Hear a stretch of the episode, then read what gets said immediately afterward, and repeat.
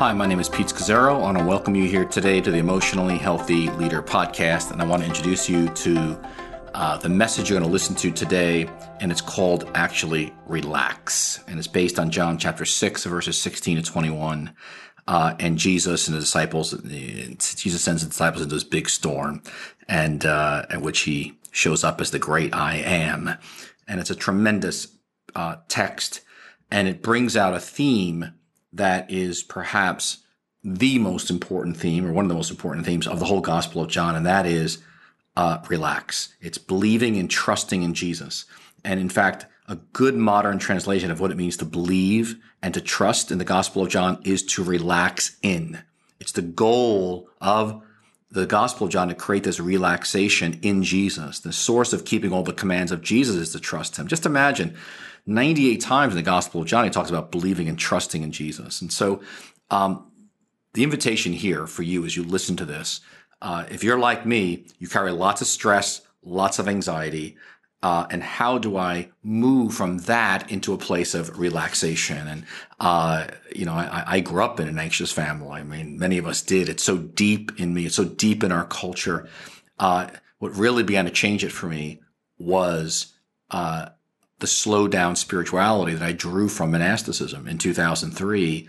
And I began to enter into silence and stillness for the first time in a serious way uh, as a Christ follower. Now, at that point, I'd been a pastor for, oh my gosh, you know, um, 15, 16 years.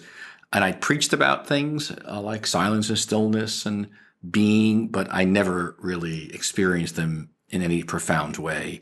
Uh, I knew verses, be still before the Lord and wait patiently for him uh, Psalm 37 7 didn't mean I actually lived it. And so it was, it was entering the life uh, over a four month period with monks and, uh, and large chunks of time in silence and stillness that I discovered that, oh man, it's, uh, I have, along with every other human being on the face of the earth, a, a longing for silence and stillness. And God, the Holy Spirit's living inside of me, speaking and revealing himself. And he's saying a lot. Uh, and he really is inviting me to relax not to rush, uh, because he's working. The Lord is building a house. And as it says in Psalm 127, unless the Lord builds a house, we're, we're laboring in vain. And, and I learned to wait on the Lord, to relax in Jesus. And, uh, you know, we forget there's so much scripture like the, you know, Habakkuk 2.20, it says, the Lord's in his holy temple. Let all the earth be silent before him. And much like last week, you know, so often we feel like we're in control, but we're really not.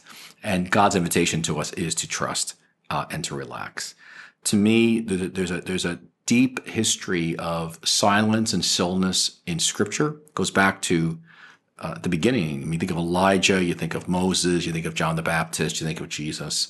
Uh, silence and stillness of surrendering our will to God and His presence and action.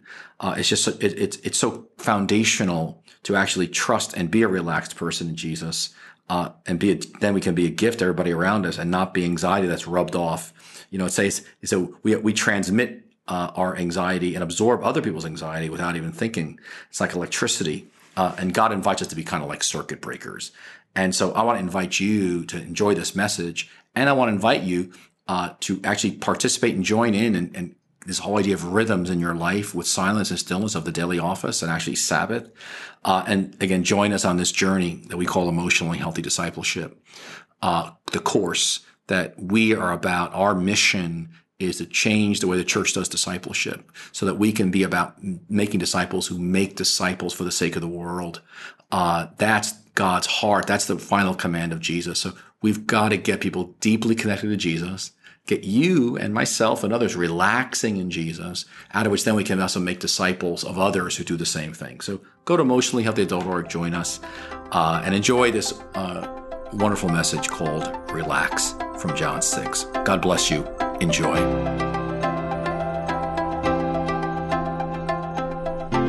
All right, we're on a series uh, called Vital Signs, a pathway to deep beneath the surface transformation. And our title uh, this morning is Relax, the gift of silence and stillness. So if you need a Bible, raise your hands and we'll get you one. I like to say, I want to always remind you, no iPad. We're not giving you an iPad. We love you. No, no free phones, but we'll give you a Bible. Now, it's interesting, our title is Relax because I was supposed to actually preach this a month ago. And, uh, but I had a biking accident. Some of you know that. I fell off my bike and uh, uh, broke my wrist and actually my left elbow. So I had two hands like this, you know. So I was on a bike having a really nice time. And then three hours later, I was like getting ready to go in the operating room. And, uh, you know, all these nurses and doctors around me. I'm signing this form, like, you know, if you don't wake up in anesthesia, you know, we're not responsible. And I'm like, this is not good, you know. And they took my blood pressure. It was like through the roof. And I'm not a guy with high blood pressure, you know. And, I was like, what? You know, the guy's, oh, you're in shock. I'm like, yeah. I'm like, so anyway, here I am thinking about preaching a sermon on relaxing. And I was stressed to the max. But I tell you, God has a sense of humor. He really does. So, the opposite of being relaxed is being stressed or tense. And they say two thirds of every visit to a doctor's office is stress related. Uh, it's like an epidemic. I was with a pastor last week, and uh, he actually, in Brazil, he oversees 10,000 churches. Can you imagine? Stress. Like directly, like nobody in between. And uh, he had just had a stroke. He's 51 a mild stroke. And he went to the doctor. The doctor said, There is nothing physically wrong with you. I mean, your heart, every, everything in his body goes, This is pure stress related. And, uh, and so, I mean, if you're between the ages of 18 and 33 in this room, which means you're a, what's called a millennial, they say that 52% of you, you are under so much stress that it keeps you up at night. I see a lot of nodding heads in here. I mean, stress contributes to all kinds of things heart disease, liver disease, you name it, respiratory disorders, cancer, all kinds of stuff. So, and, and they say that uh, 25% of us in this room are workaholics. Okay, now, in fact, they did a big study at University of North Carolina, and they define workaholism as a, you're overworking, you're unable to stop, and you're unable to bring balance into your life. In fact, if you're an executive in that level of, you know, in the workplace, 98% of executives work at night and on weekends, or doing emails, etc. If you're a professional, any of the professions, uh, 94% of you work more than 50 hours a week. And so, what happens in, in this workahol, if you're working too much, workaholism, you actually develop a, a physical, chemical dependency on work. And so, it's kind of like cocaine that your body actually demands. And if you pull away from working, you go through withdrawal symptoms, much like drugs or, or alcohol. And so, um, now, I don't, you know, we got folks from a lot of different countries here. Now, this was a, a study they did in countries whose workers take the most days off and work and countries where people take the least days off. Now, I want you to notice Japan, five days off a year, vacation days. That's it. North Korea got seven. That's not a happy place, as we know. I mean, I mean, I want you to notice the United States and Mexico is 10. It's not a lot. So, I mean, Spain, France, Brazil, I mean, they're, they're 30. Okay, that's not bad. In fact, in Brazil, it's, it's government regulated. You get paid to go on vacation extra. So you can have a nice vacation. I like that. And uh, in fact, the United States, uh, most people do not take their vacations, the full vacations. They say there's 577 million unused vacation days every year in the U.S. That's a lot. Now, if you were, some of you may use Evernote on your uh, phones or computers, the way to organize your calendar. It's an app at Evernote, if you work for Evernote, they actually give you incentives so that you will take your vacation time. I like that. I don't think they're in New York. That's the problem. I, think it. So it's interesting. We work most, we work more than most other countries. I mean, it's in the bloodstream here. So now the world offers a lot of ways to relax, right? I mean, you go on, go to Cancun, go to Dominican Republic, you know, go to a spa, go to Spa Castle in College Point, you know, get your massage done, go to the beach, go hiking, nature, whatever you do. And that's all good. Libraries. I was at a book, bookstore the other day. I was like, I just, books just make me feel relaxed. You know, I just feel nice. And it's all good. But the Bible actually, and, and Jesus actually offer us uh, a means of relaxing that is much deeper. And it's internal, and it's so deep that if we will learn it, it regardless of what the external circumstances are around you, you are relaxed. In other words, it doesn't matter if you're on vacation or not, it's, it's a depth of relaxation that if you'll get it and, and allow God to build this into your life, it will transform you all the time. Okay, so here's our text. Our text comes from John 6. So if you have your Bibles, turn to that text or phone, John 6, 16 to 21. It's one of the stories of Jesus in the storm. And it's a very popular story. This may be a, a different storm. Uh, they were in a few different storms. Storms. Jesus has a tendency to send his people into storms. Have you found that out yet? He kind of gets you in a boat. He throws you out into a storm. Everything's going good. So you can count on that. So here's, thus says the Lord. When evening came, his disciples went down to the lake where they got into a boat and set off across the lake for Capernaum. By now it was dark, and Jesus had not yet joined them. A strong wind was blowing, and the waters grew rough. When they had rowed about three or four miles, they saw Jesus approaching the boat, walking on the water, and they were frightened. Some versions say they were terrified. But he said to them, It is I, don't be afraid. Then they were willing to take him into the boat, and immediately the boat reached the shore where they were heading. Again, let me say it one more time. He said to them, It is I, don't be afraid. Then they were willing to take him into the boat, and immediately the boat reached the shore where they were heading. All right, let's begin this message with a question What anxieties or fears are you carrying today? Okay, I want you to think of one or two big ones. Some of say, some of you have about 30 or 40, all right? Now, I just want one or two right now. What anxieties or fears are you carrying today? Health, could be your parents, your children, a relationship. Maybe somebody's upset with you. Uh, maybe it's you're getting into a school. Maybe it's work related, your boss or employees or coworkers. Uh, maybe it's your future. Uh, perhaps it's, it's financial. Uh, I don't know. But what is something you're carrying today? Just keep that in mind and hold that. What, what's your storm? Because uh, the, the, nice thing about the story is the context. It, it, it's, it's dark, it's a strong wind blowing, and the waters are rough. It's a nice description um, of, of life and being in the middle of the sea, and it feels like Jesus is absent.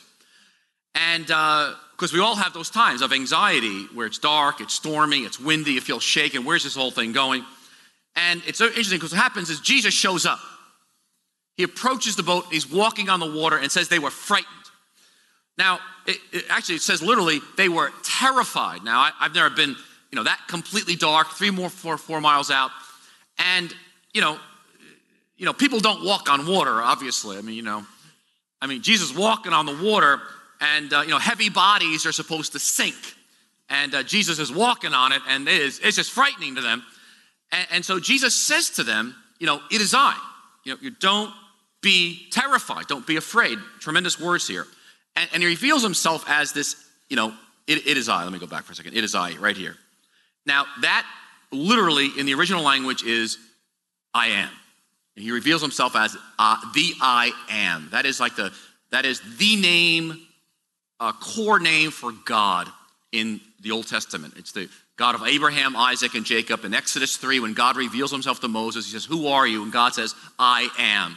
That's the name repeated throughout the Old Testament. God will reveal himself. Who are you? I am. I just, I am. Past, present, future, all wrapped in one. I just am the eternal God of the universe. And Jesus walking on water, and he reveals himself as, I am. Don't be afraid. That's it. Now, something happens here, it says, then they were willing to take him into the boat. I want you to catch this. They didn't have to take him into the boat. They could just remain terrified and anxious and stressed. But they made a decision to trust him. And they invite him in the boat. Now, I want you to catch it. There's two miracles in the story. One is he's walking on water, that's a miracle. But there's a second miracle in the miracle. They invite him in the boat, and it says immediately the boat reaches the shore. Catch that? Immediately, invite Jesus in, boom, they're there. It's a great truth here. When you invite Jesus into your boat, you reach your destination. You've arrived. It's done. They invite him in the boat, they're on the other side already. It's an incredible, deep, profound, simple truth. When we take Jesus into our lives, when we're willing, we're going to call it to trust Him, which they decide at that point. At that moment of your trusting, inviting Him in, you actually have arrived already at your destination. Now, the whole purpose of the Gospel of John, and actually the whole purpose of the New Testament, is that you and I would trust Jesus. It's really not very complicated, that you'll trust him. You'll invite him in the boat. Now, actually, the Gospel of John itself, 98 times we're invited to, tr- to believe in Jesus, or to actually, believe means to trust in Jesus. The end of the Gospel, the Apostle John writes, Jesus performed many other signs. He has write in the whole book. You know, turn water into wine, you know, and heal the paralytic, which are not recorded in this book, but these are written that you may believe, or the word actually in the original is that you may trust that Jesus is the Messiah, the Son of God, and by believing, that is trusting over and over and over, you may have life in his name. Do you understand? It's, it's in trusting Jesus. When you invite him, it's a night. I love the image of inviting him in the boat. Whatever you're going through today, you'll trust him and invite him in, you'll arrive. The sea's calm, the light shines, the wind stops, you have arrived. Regardless of what's happening exteriorly here. So, I, I, one of the scholars that Rich and I love the most is a guy named Frederick Bruner. He's a brilliant scholar, writes commentaries, and he's probably our favorite of all are out there. And here's what he writes about this word believing or trusting uh, in, the, in the, one of his great commentaries. He goes, Relaxing in is a good modern translation of trusting in or believing in. It is the goal of the entire Gospel of John to create this relaxation. In fact, he writes later, he goes, If you're relaxed, it's actually the source of obeying all his commands because you're fine. He'll take care of it. I'll do what he says. So listen, I, I understand that when I became a Christian, I trusted in Jesus. I, I, he died, I believe he died for my sins. He rose from the dead, and I became a Christian. I, I receive you, Lord. I trust you, Jesus. Come into my life. That's trusting. But the point of this text, the point of the whole Gospel of John is it's not just something you do once to become a Christian. It is really the whole Christian life is over and over and over again on a daily basis. You and I are making a decision to trust him. We're making a decision to let him in the boat and come on in, Jesus. That is the essence. That's, that's why we're here today. That's why everything we do at New Life is to move you to trust in Jesus. Every time you read scripture and you're worshiping, you're in small group, you're serving, all the things we talk about here at church on Sundays, it is about trusting Jesus. I love it. Now, here's the problem the world is filled with anxiety. I mean, we're surrounded by it stress and sweating and I mean, I mean, that's us. Physically, all these aches and pains and just stressed out. I mean, I love that picture. I, that, I, I, I get it. And, and what God's after is, is to so transform you that you become this. and if you don't like dogs, you become this. For all you cat lovers in there or you become this. But I like this the best.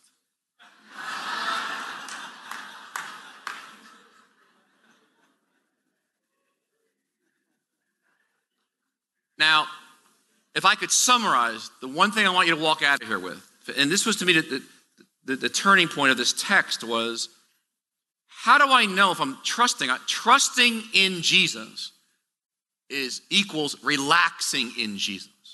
And the reason that word relaxing I found so helpful because I can get a hold of that relaxing thing.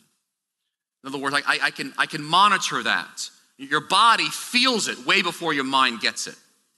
Your, your body can feel the, the, the sweating, the, you know, your stomach's tense, your shoulders are tight, your neck feels it. Your body feels the adrenaline in it. And so the invitation here is, is, to, is to relax. So, so I love when Jesus says, I am, you know, don't be terrified. Let me go back for a second. So when Jesus says, I am the bread of life, actually says it later in this chapter. Whoever comes to me, says this, I am the bread of life. Whoever comes over and over to me will never be hungry. And whoever trusts over and over will never, ever be thirsty. Here's what he's saying if you will learn to trust in Jesus, the simple, over and over again, he says, Trusting people will never hunger or thirst for anything else in life. Now, you may have goals and things you want to do and all that, but if you'll be trusting Jesus, inviting him into the boat as an image here, Jesus says, you will be incredibly content. You will be so happy and joyful, you will want for nothing else because you have everything you realize life could possibly offer. You have Him in the boat, you have Jesus. You know, the definition we call, of, of, of loving union is that we want to be inviting Jesus' presence and will into our lives. It's easy to quote, go to church and, and be a Christian, read the Bible, but everything's out there. And Jesus talked about that in Matthew 7. Many will come in the end times, say, I, I cast demons out in your name, I prophesy in your name, and I did miracles in your name. And Jesus says, I don't even know who you are. Who are you? And Jesus, I never knew you because he says, You never let me in. You always had a wall up. You didn't let me in the boat. Listen, how many of you today are looking for guidance for the future? So I, would like to know, like, what to do what school to go to and should I marry or who do I marry and do I date this person or do I move here and how do I set how do I prioritize my money and how do I set priorities for my life and what do I do this summer? All this stuff. And here's a great insight. You know, they came to Jesus in John 14 and say, Jesus, Thomas says, we don't have the foggiest idea of where you're going. Like, what are you doing? Where, where are we going here? Looking for guidance. And Jesus has this great words. He goes, You want guidance? He says, I am the way. You think about that? You want to know where to go? Jesus says, I am the way. Come to me. That's it. I'll take care of the rest. I don't know where to go, come to me. I am the way. I'm what you're looking for. I'm your destination. I'm everything your heart longs for. I am the way. And if you have that, He is the direction you're looking for. You got to invite Him in the boat. So I love when Jesus says, I am. He says to you and I, don't be terrified. Now, listen, I don't know your family and your culture and where you grew up, but, you know, I mean, I know anxiety. My, my mother had a PhD in anxiety. I mean, talk about genogram. Um, it's in my DNA. And we pass it on in families and cultures. I mean, I remember my mother had some, my, my mother, my mother had anxiety about everything. I mean, I, I remember I played high school basketball. And my mother was into psychics and gypsies and all that stuff, you know, tarot cards. She was all kinds of craziness. And I remember, I remember my mother coming to me, and I, had a basketball game like in another town, and she's screaming, "You can't go!" I said, "Why, why can't I go?" She goes, "The bus is going to crash." I said, "How do you the bus is going? to It's a bad luck if you get on that bus." And she's screaming at me. All right, but I live like this, you know, like this. Hey, mom, I'm getting on the bus. I'm going to play the game, you know. But my mother, my family had so much anxiety about so many things. I mean, I, about new situations, about rain, about sunshine, about success, about failure, about the future, about the past. I mean, it was just, I mean, you know what overfunctioning is? Overfunctioning is doing for other people what they can and should do for themselves. Some of you are overfunctioners in relationships, at home, at work. That's all about anxiety because you're afraid it's going to fall apart if you don't do it. So you hate them and you hate yourself. You're, oh, you're just, it's all anxiety. And, and so, you know, I, I, was on the line getting a ticket for the Long Island Railroad the other day. I was in Penn Station, and it was like a little, you know, it was like six, seven people. And the guy, in, the guy in front of me was so anxious. I mean, he went into anger because this woman was using coins, the exact change to get her ticket, and it wasn't going real well. And she couldn't find it. And he is, I mean, he is flipping. I'm thinking, relax, relax, man. I'm doing a sermon on relaxing in a few days. I mean, it's going to be all right, you know. But I just watching him, and I'm like, wow. I mean, this is where we live. I mean, it's just, it's everywhere, right? I mean, I, I got an uncle. My, my, my uncle, they don't get on airplanes. I mean, he's 79. He's still, he, he got an airplane once in his 20s. That was it. I mean, a little turbulence. That was the end of that. Now his wife, his kids, nobody gets on planes in this Scazzero family. I mean, it's crazy. I mean, so I'm saying I understand anxiety. I mean, I barely trust Google Maps and Waze. And they got satellites up there watching. I'm like, how do they know? You know, how do they know? I, I get when I get lost, like outside New York, I get very nervous. My wife knows I can't, my body begins like freak out. Like, like where are we? There's no street lights here, and you know, I just don't everybody know what's happening here. I so It's funny, you can trust Jesus and become a Christian, but still have a lot of anxiety in your, in your system. And see, the invitation of this text is no, we are invited to live a life relaxed in Jesus. That's discipleship over and over again. So it was actually in 2003 that I began to understand this. I, I began to get it. And I, take a, I took a sabbatical, Geri and I, for four months, and we were going to monasteries to learn from them. And, and that's when I my, my first experience of silence and stillness. It was really from the monks. And I remember, like, like, whoa, like I could feel my body change. I could feel what it meant to actually be relaxed and to let go. But it was in the context of these rhythms with silence and, and, and solitude. Uh, and so, I mean, it's funny because I, I knew the verses like, you know, Psalm 46:10, be still and know that I'm God. I knew Psalm 37, uh, 7, where it says, uh, be still before the Lord and wait patiently for him. So, so this idea of being silent and still before God is actually commanded in Scripture. But I just never did it. I, I knew it intellectually, but it wasn't part of my life. But that's when I began to actually do some and began to say, whoa, this, this relaxing in Jesus, uh, silence and stillness, it, it needs that to actually relax. Without that peace, it's not going to happen. And I, and I, realized at that point, not just, I'm, I'm a high extrovert, and I realized it's not just for introverts. Like every human being has a dimension that longs for stillness and silence. Every one of us in this room, regardless of your personality or temperament or particular occupation. And I realized that the Holy Spirit's inside of me, not just outside. I realized, you know what? God is saying a lot if I would just shut up and be silent. I, I, was, I was shocked how much God was talking. I had no idea. Then I realized God's working even when I'm not working. He's doing a ton of stuff apart from me. And, uh, and that waiting on Him is a lot different than waiting for Him to do something for me. So it was very life changing, this relaxing into Jesus. Now, we've been in a series. You know, so the question is, am I relaxed in my body? Am, so you want to know, am I trusting Jesus? I want you to move that question to, am I actually relaxed? And so we've been in this series on the seven, seven vital signs of a deep beneath the surface spirituality. And Rich gave a couple sermons on scripture and then Sabbath. And last week, uh, Greg talked about spiritual companions and our need for that. But we want to say to you is that for a deep spirituality in a place like New York, in a place like in the Western world, silence and stillness needs to somehow be in every one of our lives. We have to figure out what is that going to look like for you and for me if we're going to actually live a life of trusting and relaxing in Jesus. Now, it's going to look different for all of us, but how do I get that in? I love when the book of Habakkuk, Habakkuk is, is, is, is the context in, in, the Old Testament, the, the, the Babylonians are about to come and wipe out Israel. It's like ISIS being on the doors of New York, and they're about to come in and wipe the city out. And Habakkuk the prophet says, Why, God? Why are you allowing this? What's going on? Where are you? And here's what God says to Habakkuk He says, Habakkuk, the Lord is in his holy temple. Let all the earth be silent before him. The Lord is in his holy temple. Let all the earth be silent before him. Habakkuk 2.20. In other words, I am, do not be afraid. Be silent and be still. I've got everything under control. Relax. Love that. Now, listen, Jesus likes to test us from time to time by bringing us into difficult, sometimes it feels like impossible situations. So the question is how can I trust in Jesus in those situations? How can I relax in Jesus? And so today I want to close by inviting you to, to stillness and, and solitude. Now, uh, it's the way I measure myself. So what's interesting is that I didn't just have six weeks ago this biking accident where I was in two casts.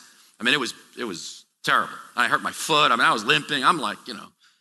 And then on top of that, about two weeks later, uh, my identity got stolen.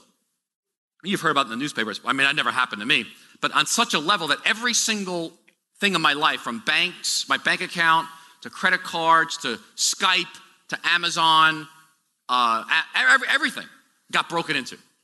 This time I got a, got a copy of my passport picture. I mean, it was, I was getting phone calls from 8 a.m. in the morning till 11, 10, 11 o'clock at night dealing with fraud issues and thousands of dollars being spent on my name. Banks are telling me you're overdrawing your account. And I'm saying, I don't even have an account with you. How do I overdraw your account? You know, it was that kind of a thing? And it was so intense. I was like under siege. It lasted about two weeks. I mean, don't worry, it's over now. It's over now. And actually, we found out from which country it came. So if I don't talk to you at the end of the service, I, I just need a little break right now.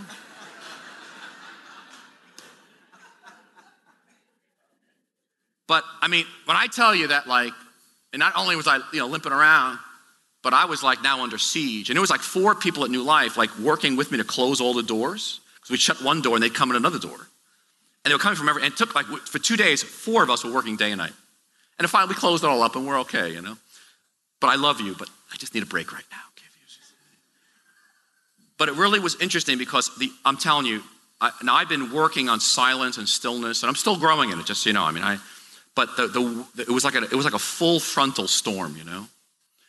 And I just remember saying to myself, I can't imagine if I didn't have some dimension of silence and stillness in my life, at least some practices and some disciplines, I don't know what would have happened to me. Because the stress level, I mean, the anxiety level was, you know, was quite high.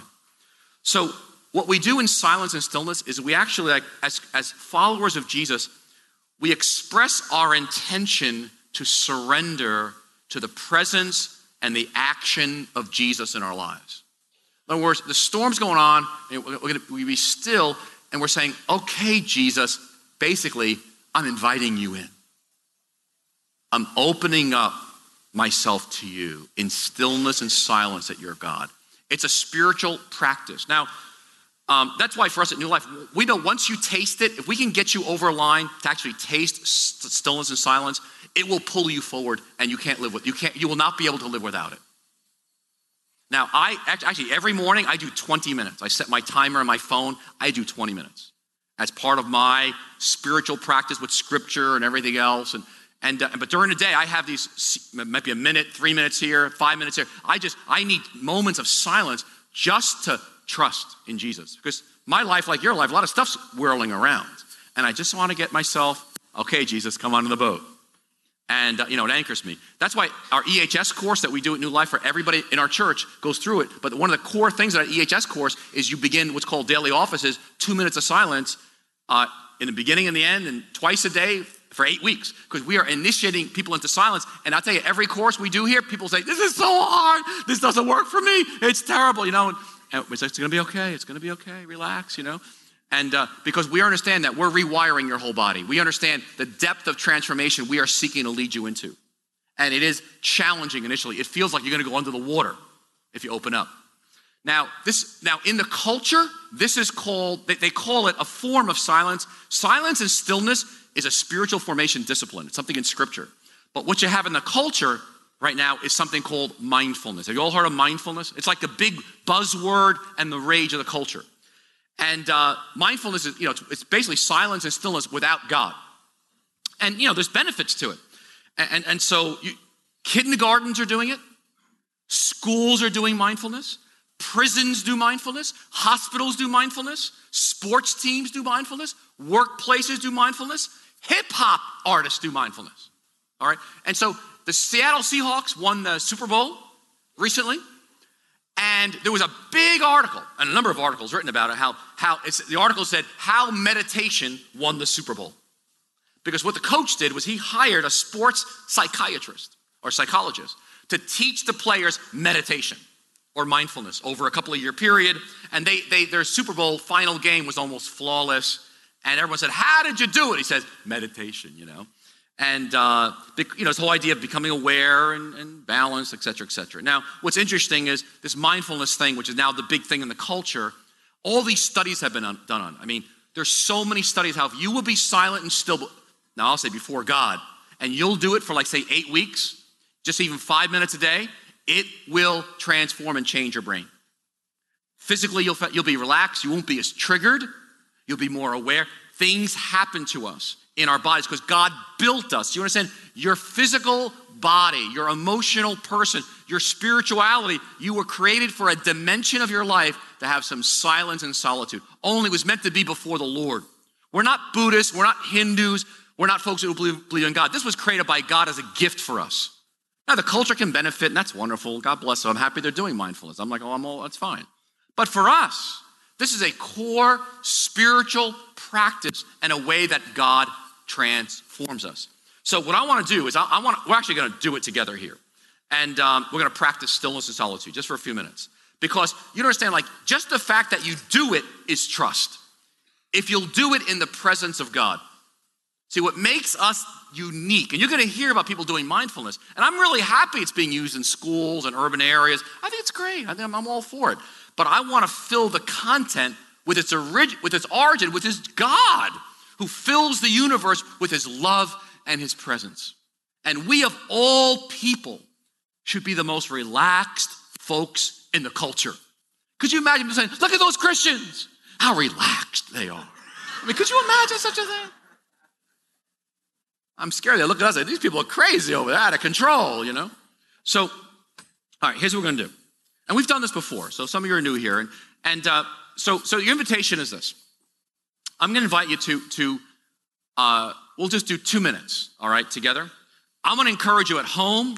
I wanna invite you to do five minutes a day to start. Five and then maybe build up to 10 or 15, but just start with five. Now, it's going to be very difficult in the beginning because your mind is going to be flooded. Your mind's going to start racing. And that's okay. My, my mind races, you know, often also. And so what you're going to do is, in fact, even as I'm talking around, I just take a nice couple of deep breaths, you know.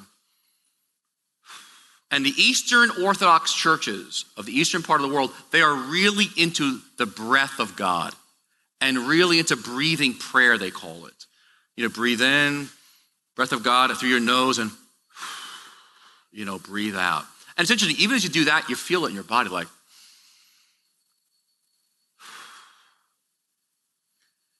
now, as thoughts begin to come into your mind about lunch and laundry and emails and texts and all that stuff, every time that happens, just let it float by. And just what I do is I, I just say, oh, I get distracted, like, oh, Jesus. I'm before Jesus. Oh, Jesus. Or Abba, Father. I'm just, I'm allowing myself just be loved by Him. I'm being still and, and silent before Him as He invites me to. And I'm just, I'm allowing Him to love me. I'm not trying to accomplish anything. I'm simply trying to be with Him. Okay? So we're going to take two minutes. I'll be the timekeeper. And so you want to close your eyes. I, like to put my hands up. I'm sorry, like this. I like to put my hands up like this on my lap because it's, a, it's for me, it's an expression of inviting Jesus in my boat. Like, okay, Jesus, come on in. I invite your presence and your will and whatever actions you want to take in me and through me, I'm open. Okay, so let's close our eyes before Him and let's begin.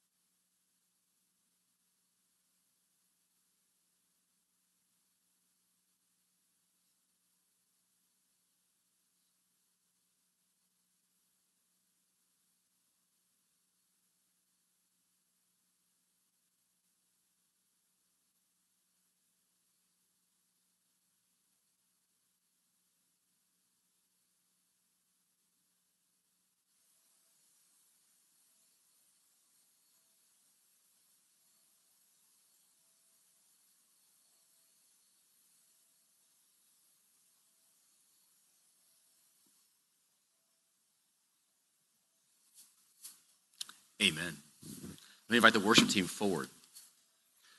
Now, I put, if you put the PowerPoint back up, Michael, would be great. Now, I put on at least my uh, Facebook and Twitter, and I'll ask New Life Fellowship to do the same. Uh, there's a, a, sheet I wrote called 10 FAQs to practicing silence on the emotionallyhealthy.org website, Going Deeper Sabbath resources. And it answers questions like What do I do when my mind wanders? I don't have a quiet place at house or work. What do I do? Uh, what do I do if I don't have enough time and I feel rushed, etc., etc. But I can tell you this if you will learn to relax in Jesus, um, your whole life will be changed. And in fact, you're going to impact everybody around you because you know all this anxiety comes at you like a like like electricity on a circuit breaker, and you just you just absorb it and you're able to stop it like Jesus did right there. Now, New York City was voted by CNN Money the number one most stressed out city in the country. Okay, you live there. Now, you can move, but the problem is you go there too. You know, it's inside of you, it's deeper than exterior. So uh, we need each other for this. We really do. Uh, but rest assured, if you're not in a storm now, you will be. You will walk through the valley of the shadow of death. We all do. But the, the, the invitation of God is this to move from that to that. I want to invite you all to stand with me. And you may be afraid of silence because stuff will come up.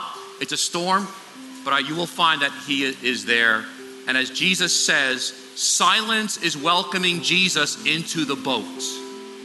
It's relaxing, where He says, I am, don't be terrified. It's going to be okay. Let's worship together.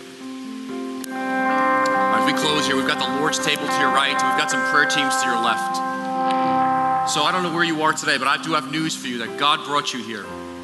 And He sees right where you are. And it's Jesus coming to you and saying, you know what, I am, you know, don't be terrified.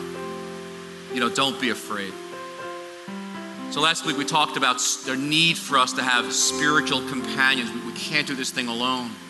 So some prayer teams to your left, and I want to invite you, regardless of where you are in that journey right now, there are times we just need other people to pray for us. We just need other people to carry us to God. And I want to invite you to come forward for prayer. Don't rush out. They'll be here to your left. And you want to just receive, you know, you're just inviting Jesus in the boat. I'm going to relax, Lord, as best I can, but I even need some other people to come and help me. Because I'm that, I got that much going on inside of me, that much anxiety. But Lord, help me to relax, to trust, to let go in you. And He'll take care of the rest. He'll bring you to your destination. You will find out that He really is the way. And just having Him in that boat is enough to have really arrived. All right, so as we close here, I invite you to open your hands up towards heaven. I want to speak a blessing and be dismissed. You want to, again, just receive right now.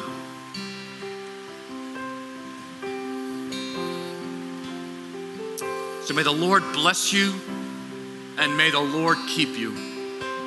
And may the Lord make his face shine on you. And may the Holy Spirit breathe on you now to just calm you down, to help you see Jesus walking towards you on water. That you might hear his voice as, I am, don't be afraid. And may his peace flood your being.